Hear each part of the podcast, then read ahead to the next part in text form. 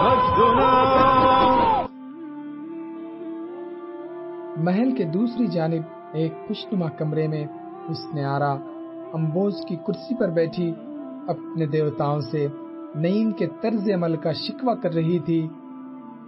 مروارید اس کی ایک قادمہ اس کے سامنے قالین پر بیٹھی، اس کی طرف دیکھ رہی تھی۔ اس نے آرا کے دل میں ابھی تک شکست کے انتخاب کی آگ سلگ رہی تھی۔ کیا یہ ہو سکتا ہے کہ اس نے مجھ سے زیادہ حسین عورت دیکھی ہو؟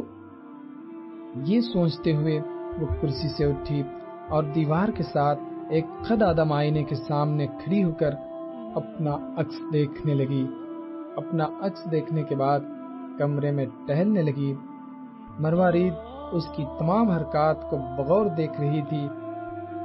آج آپ سوئیں گی نہیں؟ مروارید نے پوچھا۔ جب تک میں اسے پاؤں میں پڑا ہوا نہ دیکھوں گی، مجھے نیند نہیں آئے گی۔ یہ کہہ کر اس نے آرا ذرا اور تیزی سے ادھر ادھر گھومنے لگی۔ مروارید اپنی جگہ سے اٹھی۔ اور کمرے کی کھڑکی میں کھڑی ہو کر پائیں باغ کی طرف دیکھنے لگی۔ اچانک اسے باغ میں کوئی شخص گھومتا ہوا نظر آیا۔ اس نے اس نے آرا کو ہاتھ کے اشارے سے اپنے قریب بلایا اور باغ کی طرف اشارہ کرتے ہوئے کہا، دیکھیے، بالکل آپ کسی بے قراری کے ساتھ کوئی ٹہل رہا ہے۔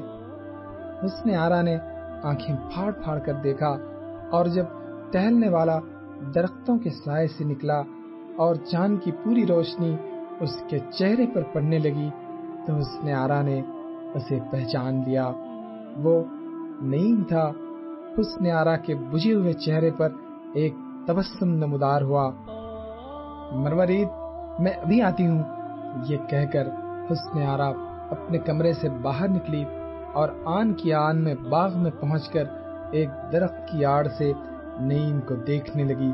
جب نعیم ٹہلتا ہوا درخت کے قریب پہنچا تو حسن آرا، اچانک درخت کی آڑ سے نکل کر اس کے سامنے کھڑی ہو گئی۔ نعیم بھی ٹھٹک کر کھڑا ہو گیا اور حیران ہو کر اس کی طرف دیکھنے لگا۔ آپ گھبرا گئے؟ مجھے افسوس ہے۔ تم یہاں کیسے؟ یہی میں آپ سے پوچھنا چاہتی تھی۔ اس نے آرا نے ایک قدم اور آگے بڑھا کر کہا، میری طبیعت ٹھیک نہیں تھی۔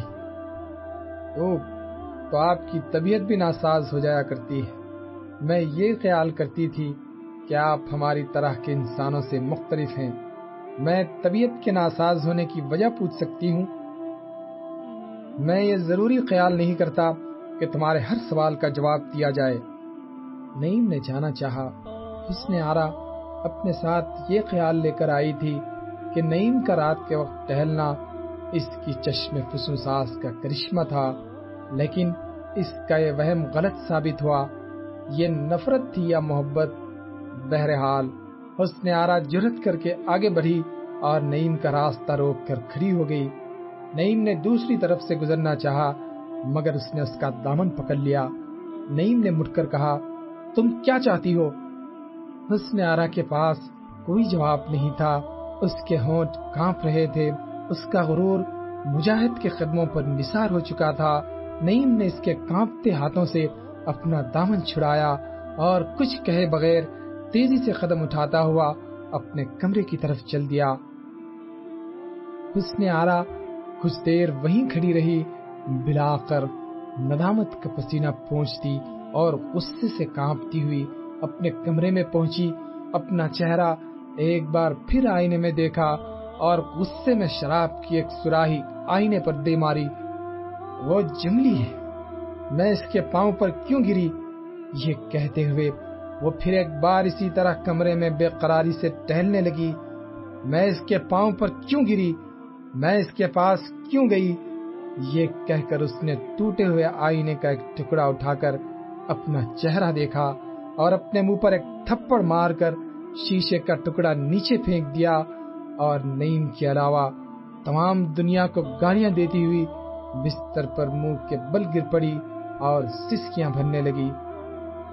اس واقعے کے ایک مہینے بعد نعیم نے کاشغر پہنچ کر قطبہ سے چھ ماہ کی رخصت حاصل کی۔ عرب اور ایران کی چند مجاہدین جو رخصت پر گھر جانے والے تھے، اس کے ساتھ سفر میں شامل ہو گئے۔ اس مختصر قافلے میں وقی نعیم کا ایک درینہ دوست بھی تھا۔ نعیم نے چند منازل طے کرنے کے بعد قافلے سے جدا ہونا چاہا۔ لیکن وقی نے جسے وہ اپنے دل کا حال بتا چکا تھا، قافلے والوں کو اس بات پر آمدہ کر لیا، وہ نعیم کو اس کی منزل مقصود تک چھوڑ کر آگے بڑھیں گے۔ نرگس پہاڑی کی ایک چوٹی پر بیٹھی اونچے اونچے پہاڑوں کے دلکش مناظر دیکھ رہی تھی۔ زمرد اسے نیچے دیکھ کر بھاگتی ہوئی پہاڑی پر چڑھی۔ نرگس نرگس! نرگس نے اٹھ کر ادھر ادھر دیکھا۔ اور زمرد کو آواز دے کر پھر اپنی جگہ پر بیٹھ گئی۔ نرگس نرگس! زمرد نے قریب آتے ہوئے کہا، نرگس، وہ آ گیا، تمہارا شہزادہ آ گیا۔ اگر اس پہاڑ کی مٹی اچانک سونے میں تبدیل ہو جاتی، تو بھی نرگس شاید اس قدر حیران نہ ہوتی۔ اسے اپنے کانوں پر شبہ ہونے لگا۔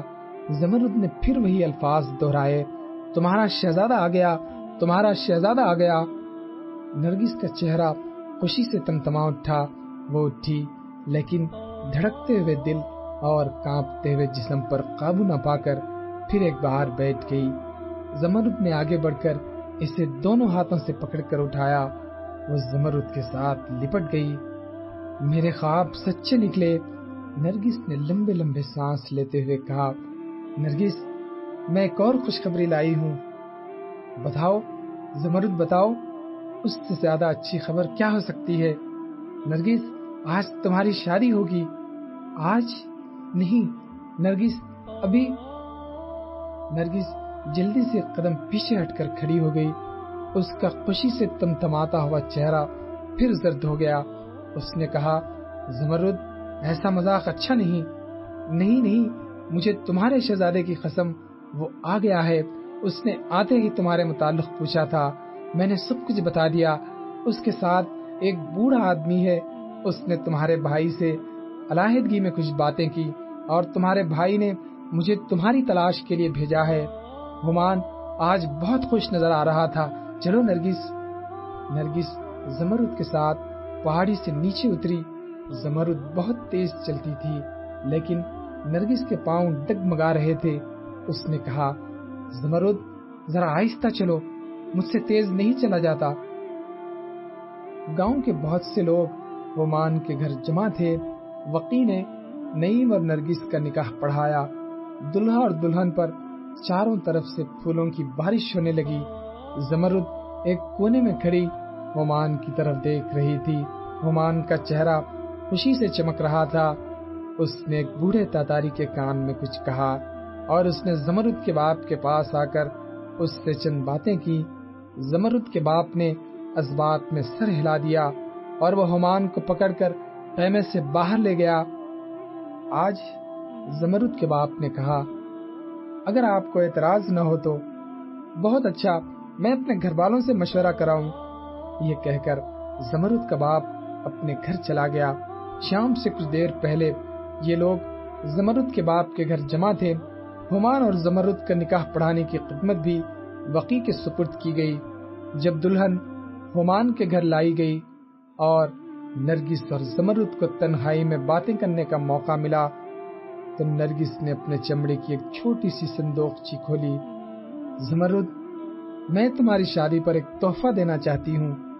یہ کہتے ہوئے اس نے صندوق چی سے نعیم کا دیا ہوا رومال نکال کر زمرد کو پیش کیا اور کہا، اس وقت اس سے زیادہ قیمتی چیز میرے پاس کوئی نہیں۔ زمرد نے کہا، اگر تمہارا شہزادہ نہ آتا تو تم اس قدر فیاضی سے کام نہ لیتی نرگس نے زمرد کو گلے لگایا۔ زمرد، اب مجھے اپنی خوش نصیبی کا اندازہ کرتے ہوئے ڈر لگتا ہے۔ آج کے تمام واقعات ایک خواب کی طرح گزرے ہیں۔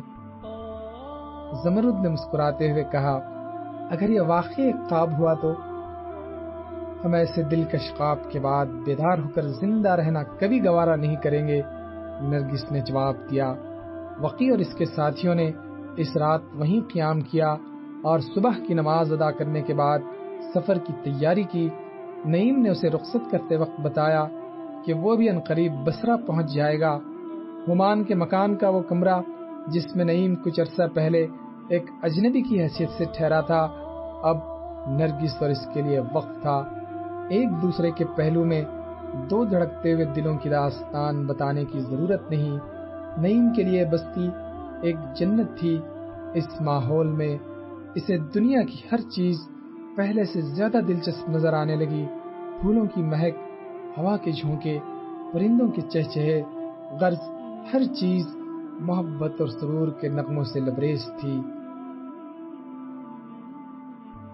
میرے مجاہد، مجھے یقین ہے، تیرا نشانہ ٹل رہے گا۔ تیری نظر میں یقین محکم کے چاند تارے سجے رہیں گے۔ تیرا سفینہ آرزو جو نشان ساحل کو ڈھونڈتا ہے۔ پیشکش رہبر ٹیم۔